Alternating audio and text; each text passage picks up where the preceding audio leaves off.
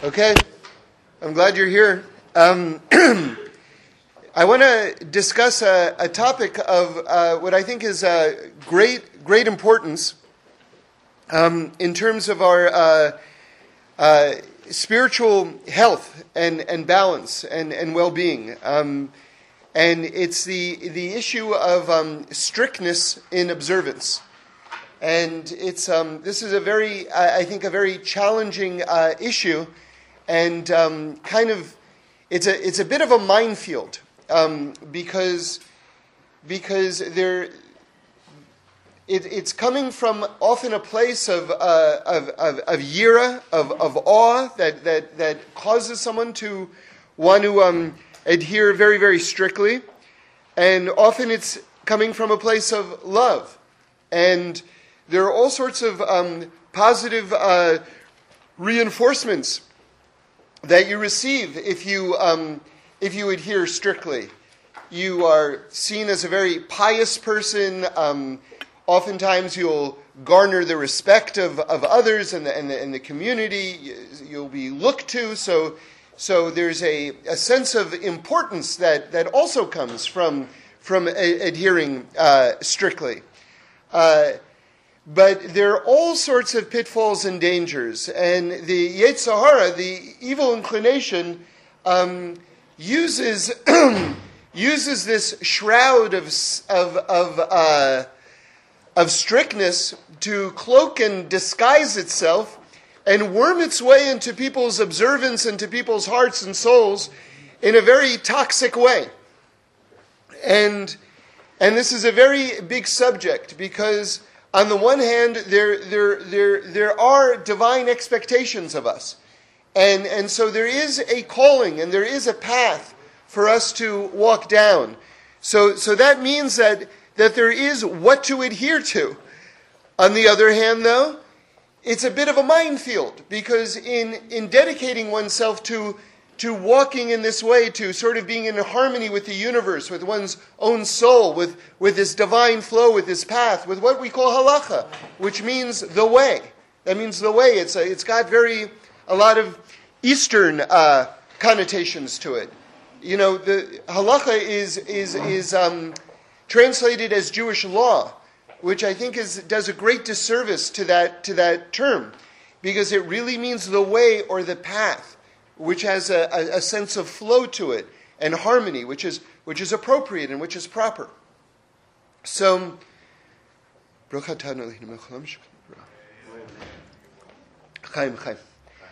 so, so, so this is a very, very big subject, and and so it, it's worthy of of being approached from multiple different sides. So I, I want to just try to do an, an, an overview of this and then get into this problem. And I, I want to just alert you to the fact that, that, that there's sort of a kind of a, a reason why I'm, I'm, bringing this up because I, have talked with a, a, few people recently where I've really seen uh, they've, they've opened their hearts to me, thank God, and, and I've really seen the destructive impact of, of, of strictness when it's misapplied. Um, and, and there are two paradigms that I, would like to, bless you, to reference. One is strictness, which I'm, I'm attributing a, a negative quality to. But the flip side of strictness, um, which is a very beautiful, exalted uh, mida attribute, is what's called dvekus or dvekuskite. That means cleaving to God. And cleaving to God is the, is the ideal. And I'm going to be contrasting these two concepts strictness versus um, dvekuskite. And, and they have similarities to them, but they also have polar opposites to them. And we'll develop these ideas and it will become clear over our time together. But maybe we should start with um, with a with a Gemara, uh, and this is in Gemara Yuma on uh, Daf uh, Ayin uh, Beis uh, Amud Beis seventy two B, and this is a classic Gemara that, that I'm sure many of you are familiar with. And it says the following. It says, uh, Rava said that um, where one uses the Torah properly, in, in, the, in the proper way, it is a drug of life. Meaning that it's something that can just grant you an expansiveness of, of uh, comprehension. Uh, it, it can bring joy to your heart. It can bring meaning to your life. It can clarify all sorts of um, conundrums and paradoxes in existence. It can allow you to fulfill that which God created the world and created you to do. So, in this sense, the Torah Rava is saying it's a drug of life if it's done properly. And then he continues if one uses it unskillfully, if one uses it improperly, it is a drug of death, a samaves, a drug of death. Meaning to say that now this this in itself might be a sort of a revelation for some people. They might think, well, wait a second, I don't get it. Like, shouldn't the Torah be absolutely uniformly good, no matter how I slice it, right? No matter how I apply it. It should be the essence of good and all good. And, and, and yet, here we're hearing that if it's done inappropriately, it can actually be a samavis, a drug of death. So, so what does that mean exactly? Well, again, we have to keep all of these ideas in perspective. God looked into the Torah and created the entire world. It says in, in Gemara Nida that when a child is born, and this applies to every single one of us, each one of us swears, uses the word swears, takes an oath to keep the Torah. Every single one of us, the moment we were born, swore to be righteous. So, so in other words, all these mitzvahs are incumbent upon us. So, in that sense, yes, it's, it's, it's all good and everything like that, but now, how are you doing it? Right? How are you doing it? So, you can have, I don't know, this is a bizarre example, but it flashed in my mind. You can take penicillin, what's better than penicillin, and then take the pills and stuff them in your ear and cause deafness, right? I mean, that's like, well, how is taking penicillin ever going to be bad? It kills infections. Well, if you don't do it the right way, then then it's going to be weird, okay? So so there's there's an ideal. What what are we striving toward? We're striving toward a connection with God. This whole this whole world, our whole lives, all of history is a love affair between God and his creation. Remember, there are many, many paradigms to explain God's relationship with, with human beings. One of them is master and servant, one of them is king and subject, one of them is parent and child. But remember, the one that's called the Holy of Holies by Rabbi Akiva comes from the Song of Songs, and that's two lovers, right? That's the ultimate kind of construct that describes how we're supposed to be with God. Remember, the Rambam, who's the ultimate rationalist in Jewish thought, like the the thinker as opposed to the emotional one the thinker the thinker the all-time greatest thinker quote unquote in in torah says that one has to walk around lovesick over god. That's the one who's not the emotional one okay? He says one must be lovesick over god. So that means one's heart is just yearning to connect with god. Now now remember, what, what the Kotzker Rebbe says, and, and, and this is, now we're going to get a little bit more into strictness. What I'm talking about right now, all of that, this whole idea of the construct of, of the Song of, of Songs, Shir Shirim, this, this construct of, of lovers, this is all falling under the, the, the category of Dveikuskite. That's, that's called cleaving right? Attaching yourself. Like you, you don't want to let go. You don't want to let go. You're, you're in this in this loving embrace with God and he's in this loving embrace with you and you, you don't want to break that. And that that's ideally one's consciousness moving through life. Okay. Now when one is in a state like that, one wants to be very, very careful not to damage the relationship at all. And this is called the highest level of yira, Yira Elyon, which is described as one, imagine someone is in this amazing palace, the king's palace, and they're absolutely overwhelmed by the majesty of it. And you don't want to disturb anything. You don't want to track muddy footprints into the king's palace. You don't want to break any of the incredibly elaborate, beautiful porcelain vases that are all around, right? So you want to be very, very careful. So that's the idea. This is the positive version of quote unquote strictness, which we're not applying to this paradigm at all. We're calling it Dveikus, cleaving. So, so that causes one to be very careful in their observance. If Shabbos starts at a particular time, if it starts at 7:42, you don't want to go ah 8:15, close enough, you know, eh, close enough. You, you don't want to have that attitude because you want to make sure that you're you're on time, right? Because you've got an appointment with God. Don't you want to be on time? I, I, I yes, very much so.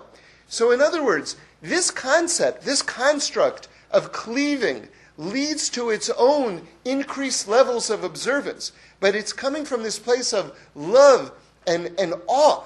Okay, this is proper. This is properly directed observance. And this is very, very important because this is not, this is not explained enough to people and not, it, it's, I, I talked with a, the, the head of a, a Jewish school and I told him that my, my, my sense was, in terms of the education that the kids were receiving, which on some level was a fine education, and on another level seemed to be extremely problematic, because uh, what I compared it to is I said, you know, it's like the kids are learning the rules to baseball all day, and but they're not playing any baseball.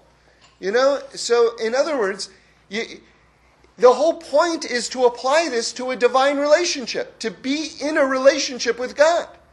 And he said something to me which to this day just shatters my brains. He said, I don't know that that's the school's responsibility to teach. And I think I said to him, I think that's the only responsibility that the school has to teach. So this is this is a this is what it is, basically. This is, this is just, this is square one. This is what people should be hearing the first time they show up to, to any Torah uh, class or discussion at all. This is, this is square one. Now, let me tell you where it all goes wrong, because this is really what I wanted to concentrate on more. But I didn't want to give you all the sort of strictness bashing before I gave you the model that we're supposed to strive for first so that you have that squarely in your mind. Now, let me tell you the misapplication of these things, okay? And that falls under this term that I want to call strictness. And, and this is when the Torah can be used, as Rava says in, in Gemara Yuma, as we learned, a, a sam mavis, a, a, a, potion or a, a drug which induces death. And what is that death specifically? That death is depression. Because, and, but it comes in many forms. It's not just depression, it's also obsessive compulsiveness. It's also, um, it's also a, a, a form of um, uh, arrogance and, and, and, and, and uh, superiority, uh, where someone feels because they've had the, the amazing hormone based ability to grow a beard that somehow they can rule over you. You know, it's like, really? Re- you know what? I also can grow a beard. I, you know, it's like, based on that, you you somehow are my leader? Really? You know? It, so it, it's, you see, the, the external aspects of, of quote unquote religiosity are the easiest things to put on. You know, I mean, it's it's. You know, I, I, this can be a, a, whole subject in itself, but let's, let's just try to stay on point here. So, so what happens is, and and and now I want to say something very pointed, which is, which is one has to be careful when they're drawn to Torah with, with all of its, on, on the one hand, it's a very simple construct. God is one, He's revealed His will, we are His children, we walk down that path. There could be nothing simpler than that. And that's what it all boils down to. There is a God. He's with us. He loves us. He's revealed His will. We're here to follow. That's it. That's what it all boils down to.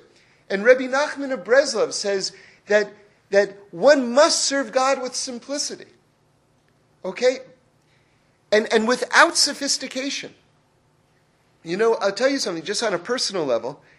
There, there was a big turning point in my life. I, I uh, you know, I, I, growing up, I, I, was sort of very intrigued by high society, and and uh, I grew up in the Northeast, so the Northeast has its own version of high society, which is, you know, a lot of it is called kind of like is is associated with WASP um, culture and and these old sort of aristocratic New England families. That's that's that's a certain version of it. You have different versions of elitism all over the country, but in the Northeast, it takes the the um, this uh, this uh, uh, patina of, of, of, of Mayflower uh, families and, and uh, things like this. You know, you know, great universities that have large buildings that are named after people who are your classmates, whose, whose, whose families have gone there for sometimes a few hundred years. I mean, I, I knew people like this. They're pretty amazing. And, and it just seems to be so amazing, so exalted, you know, so fairy tale. You know, one of the one of the just the great things about advertising. I mean, you gotta. This is should in me it induces a sort of like love hate reaction. Is um, Ralph Lauren polo? You know that brand is like so. I mean, it's so fully and beautifully executed. You know, you have like the wood, dark wood paneled rooms with rich carpets and libraries and you know, great looking people, you know, with square jaws, wearing beautiful clothes, and they're they're all beautiful, and they all have horses, and they all like, you know, the tea is hot and it's coming at the and they have time to sip the tea in the afternoon, and it's so great. And then somehow it's like if I wear just a polo shirt, a simple polo shirt, but that has that symbol on it, somehow I have somehow I'm that. I'm wearing like a crummy polo shirt, right? But because it's got a few stitches in this direction and that direction, somehow I'm off to play polo, right? Mm, what? Yeah, but that's how advertising works because, you know, you when you get that brand, you're buying into that vision and that dream and that identity and you're communicating to others that that's what I am, you know? And then I realized sophistication was a lot of hooey. I realize this is all garbage. It's all garbage. Basically, that that it's sort of like if you if you want you see in some level it's coming from a, a, a, a this utopian place within us and this idyllic idealistic place within us where and, and also i'm going to add another word this ambitious place within us and and it seems to me that if if you want to be ambitious truly ambitious, right? Don't just take over your company. Don't just take over your community. How about the universe as your canvas? Right? What about the universe? What about the perfection of all of history? How's that for ambition? That's real ambition. It's like, you know, a blue blazer with brass buttons is only going to get me so far into the next world. You know what I'm saying? It's like I live a certain number of years and then I continue to live forever. I'm a little bit more concerned about eternity, right? Like that's real ambition. That's real ambition. Not like, oh, your tie is so nice. I want to be your friend so much. that, that knot is so triangular and and the, the way the rep pattern, it just goes like this way and then it switches sharply that way. It's so good. You know, it's like, all right, mazel tov. What about eternity? You know? So it's so so so sophistication has its allures. and its seductions. But ultimately speaking, it's all garbage. It's all garbage. And Rabbi Nachman was a very big proponent of this. And he said, Serve God simply. There's a God, He has a will. We have to follow it. It's all you have to know. It's all you have to know. However, however, there's this very sort of ironic truth, which we have to address next, which is simple is really hard. simple is hard. And I can tell you something that, you know, even, um, you know, if you've uh, read any of the interviews with, um, I've forgotten his name, but he's the chief uh, uh, product designer at Apple. Uh, uh, what's that? Oh, the product designer? Yeah, and he's, you know, like number two in the company right now. He's amazing kind of visionary, and uh, someone from the UK. And he, you, you, you see how hard simple is. And I can tell you, in terms of like developing ideas for stories, movies, concepts, series, things like this, to be able to express it in one sentence is really hard. It's really hard to make something simple. Really hard. So, all the more so when it comes to serving God with simplicity, because we have so many different desires and we have so many different questions and everything like that, that it's simple is hard. Okay. And so we get confused. We get confused. And, and a lot of the time, we, uh, we look for quick fixes. Because, first and foremost, so many people aren't even aware that there's this relationship with God Himself to strive for, and that that's the, the paradigm that is the ultimate construct. It's just you and God. That's it. You know, when you when you say Shema on a very deep level, you close your eyes, you take your right hand, you cover your, your eyes, your face, whatever it is. And the idea is you say God, because you, when you say Shema, you're declaring that, that the oneness of God. What you, what, you, what you should have in mind is, in addition to some other things, is that all that exists is you, God. In other words, you're shutting your eyes, you're, you're, you're, you're blocking out all these superficial levels of reality, all these levels, all these things that the senses cleave onto and attach themselves to like flypaper, right? You're just closing your eyes and you're just saying, God, it's all you and it's only you. That you're the only thing that exists. And every one, every other person in this world, and every situation that I'm ever in is just an opportunity that you're presenting to me to connect with you. That's it. That's all of our lives. And that's, that's the ultimate that's the ultimate simplicity. Okay.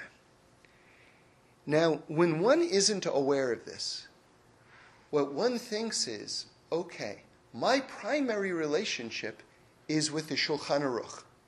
The Shulchan Aruch is the code of Jewish law.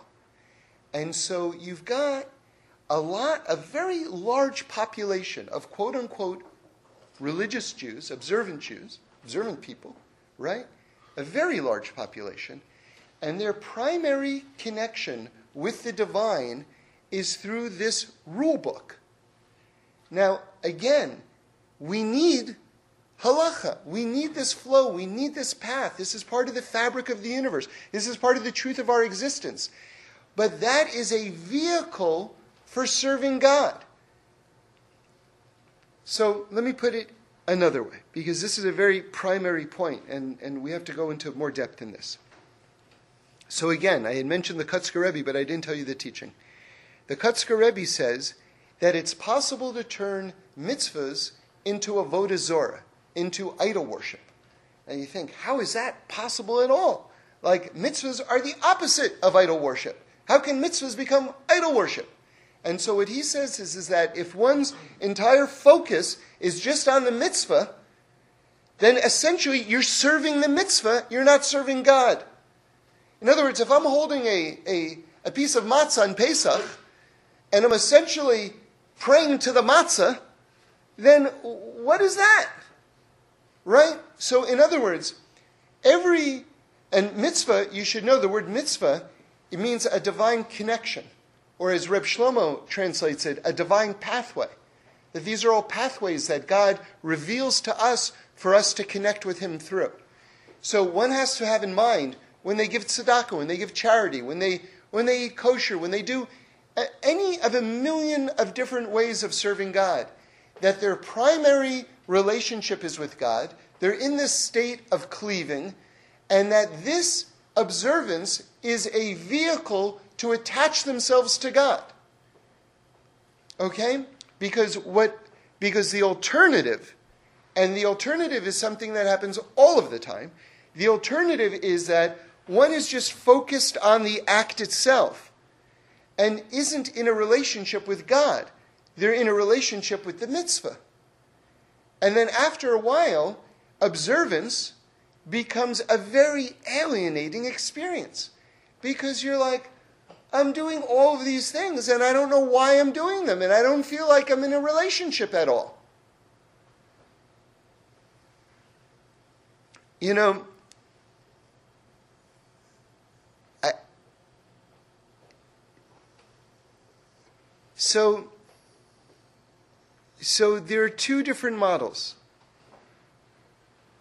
One's primary connection being God and primary focus being God, or one's primary focus being the code of Jewish law. And again, this isn't to uh, minimize the importance of keeping these things. That, that, that goes, I hope, without saying. But it can't be where one's primary emotional and intellectual focus is based on. It's a vehicle for serving God. It is the vehicle, but it's a vehicle. It's the vehicle for serving God. Okay, so now let's go more into the dangers of strictness. Because, you see, there are people who, who have certain, sometimes psychological issues, and they see Torah as a beautiful, wonderful place, and, and they're drawn to it, but sometimes they bring their psychological baggage with them into Torah. So if someone has obsessive compulsive tendencies, then Torah is like really an interesting place for them to arrive because you talk about have you have you um, ever heard the uh, the, the the expression uh, in the in drug addiction called someone who's an enabler right an enabler is someone who is sort of like you're my good friend, and I love spending time with you, and um, I know you like to drink, so let's have some drinks together. And then in the back of my mind, I also know you're an alcoholic, but you know what? I love your company, and you know, drinks are on me. Well, it's not great to be an enabler. It's not great to be an enabler. Okay? And there are all sorts of different versions of enablers. And sometimes people who are obsessive compulsive find the greatest enabler in the code of Jewish law. Because, wow, what could be greater than something that's going to tell me what to do every second of my life? I love this, you know? And then later on, they, of course, drive themselves into fits of madness, you know? So, so this, is, this is an issue that someone has to have insight into themselves. And they have to understand, like, what, what are they doing exactly? What kind of relationship are they entering into? So, so again, they're divine expectations, but, but one has to approach this with seichel. This is why it's so absolutely important for, for God to, for, for, for a person to have a Rebbe, to have a guide. And I was talking with a, a a rabbi, and, and he was telling me that in the yeshiva that he went to in Jerusalem, which was, you know, like uh, it was Or Sameach, where he said, which is a lot of people start beginning learning Torah there. You know, there's a big Baal Tshuva um, wing to that yeshiva, and he said that the rabbis would walk around and come up to someone and say, "Cut off your payas." Like you're you're growing payas, you, you're not ready to have any payas yet. You know, mm-hmm. cut it off. You, what's that with the black hat? Get rid of that black hat. You know, you, what are you doing with that? Like you're not ready for that. So there are there are times when all of these things are really appropriate. But there has to be a serious foundation for, for these type of things first.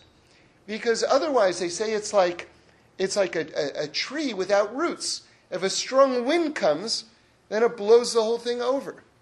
And and there's this tendency, especially among people who, who don't have a guide, that they, they let their outside appearance become the full um, repository of their enthusiasm.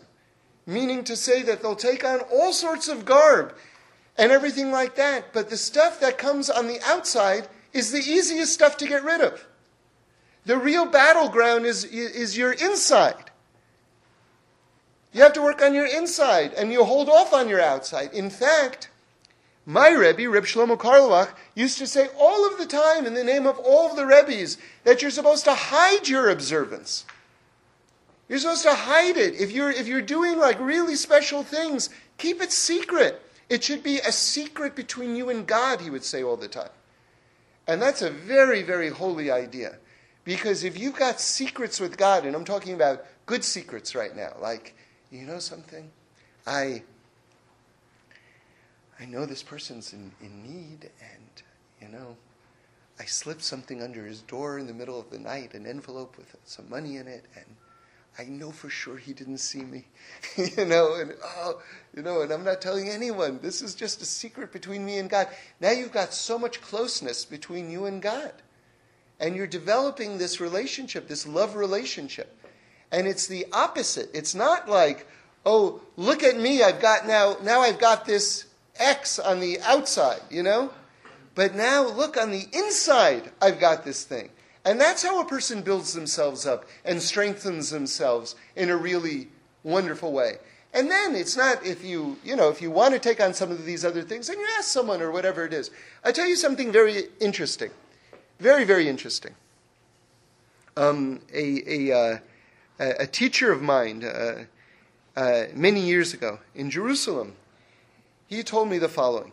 And you see, um, uh, back in the day, going back, you know, a hundred or more years, it was um, normal for, for Jews to wear what they would call a long coat. This, this whole idea of a, like a blazer, a jacket that ends at your pocket for men, this is, a, this is kind of a newfangled type of dressing, okay?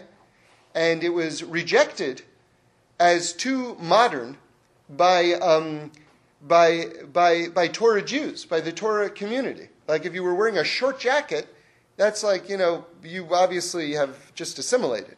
Okay, so now it's become pretty normal to wear, wear that. But you still see in many, many communities, especially very religious communities, people wear uh, a long coat. To, to this day, you, you still see it. At bekishe, it's called kapota, things like this. It goes by different names. Okay. So, so it is, especially in Jerusalem, it's the sign of someone being a, a, a Torah scholar, a Talmid Chacham, which is like a very rarefied term, to wear a long coat. Like if you reach that status, you know, even today in Jerusalem, it's appropriate for you to wear a long coat. So this person was someone who has, was teaching up a storm and, and inspiring like tons of people, like a whole generation of people. Bless you. And and he, you know, wasn't didn't grow up observant, but he was sort of like blazing on the scene and doing fantastically. And so he wore a short coat, and he thought to himself, maybe, maybe it's appropriate for me to start wearing a long coat, right? Which is which was appropriate for him to ask that question because he really was reaching that stature, and that was, you know, proper etiquette in, in, in those circles. So he went up to a Rav and he said, Should I start wearing a long coat? And the Rav gave him some very interesting advice. He said, If you're even, and he said, Well, why? Why are you asking?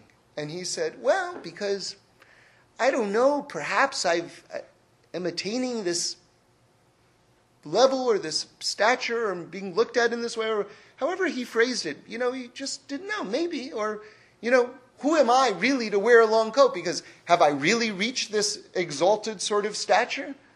That's why he was asking. So, so the Rav said back to him, if you're even wondering if you should do it, and if you're even wondering if you're worthy or not, he says, do it now. And the reason why you should do it now is because if you get to the point where you actually think you deserve it and you're worthy of it, it's just going to be a sign of arrogance. While you think that you're not worthy of it, now is the time to actually take it on. You see? So, but, but you have to apply this in, in the proper context. This person had already become a very significant teacher. This isn't someone who, like, in other words, this would be a misapplication of what I just told you. If someone said, Well, now I know absolutely nothing. Now for sure I should wear a long coat. No, now for sure you should not wear a long coat. Because you're not even in the realm of asking yourself such a question. You know? So, so anyway, that's, that's, that's a, a, a, a beautiful way. So just to, just to recap this, this, this point, the main battleground has to be on the inside. And, and this notion of actually hiding your level is, is, is, is considered a more exalted form of heavenly service. And if it even gets to the point of publicly exhibiting it at all, you should be in, in, in, in touch with, with a, a, a teacher who, who knows you and who knows where you're holding and who has a broader perspective and has seen many people go through this process. Okay. So now I want to uh, I want to go more into this idea of depression. You see, the idea is like this.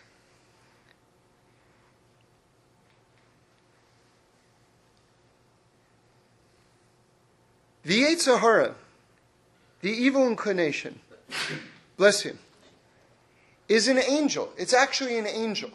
It's, it's not part of us, which, which means that it never gets tired. It never runs out of new ideas to trip us up. It knows us better than we know ourselves. It is always thinking of brand new strategies to break down our defenses. So one has to first realize that they are outmatched by their Yetzer Hara.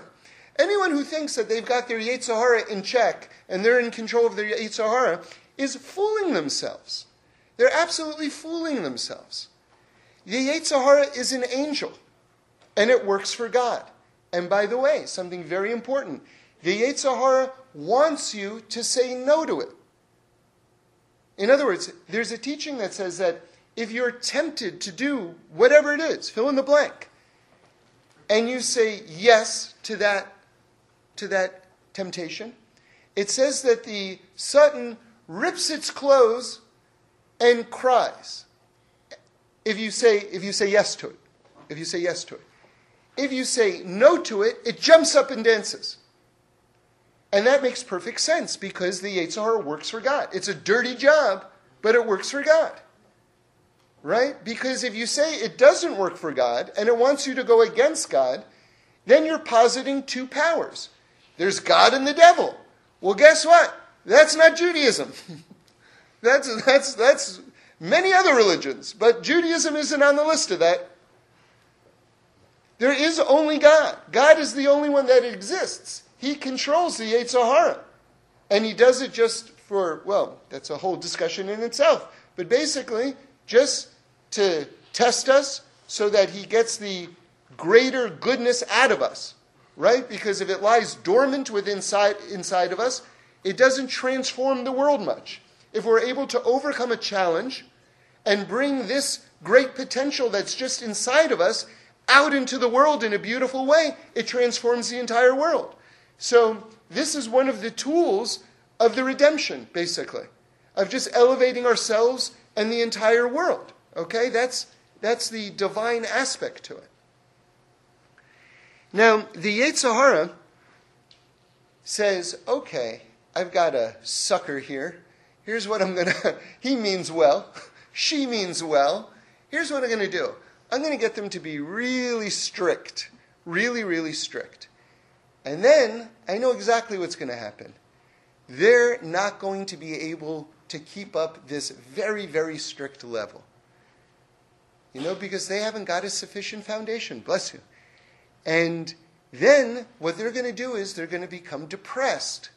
And then they're going to give up the entire thing. And so this is my strategy. And Rebbe Nachman actually says something really interesting here.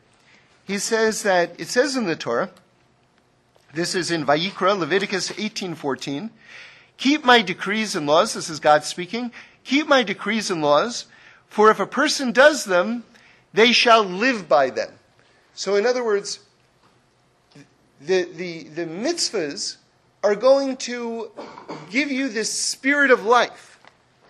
All right, and there's actually a lot of Torah commentary on this one uh, passage here, but Rabbi Nachman is focusing in on this idea that that there's a life-giving expansiveness and joy that comes from keeping the mitzvahs, and that's what it means that God says, "Live by them and do not die by them." Okay, that's what the passage says. Now, Rabbi Nachman continues. This is his commentary on those words. A person who is overly strict does not have any life at all. He is always depressed and worried that he is not fulfilling his obligation properly. As a result of his stringency and its accompanying depression, he does not have any life from his observance.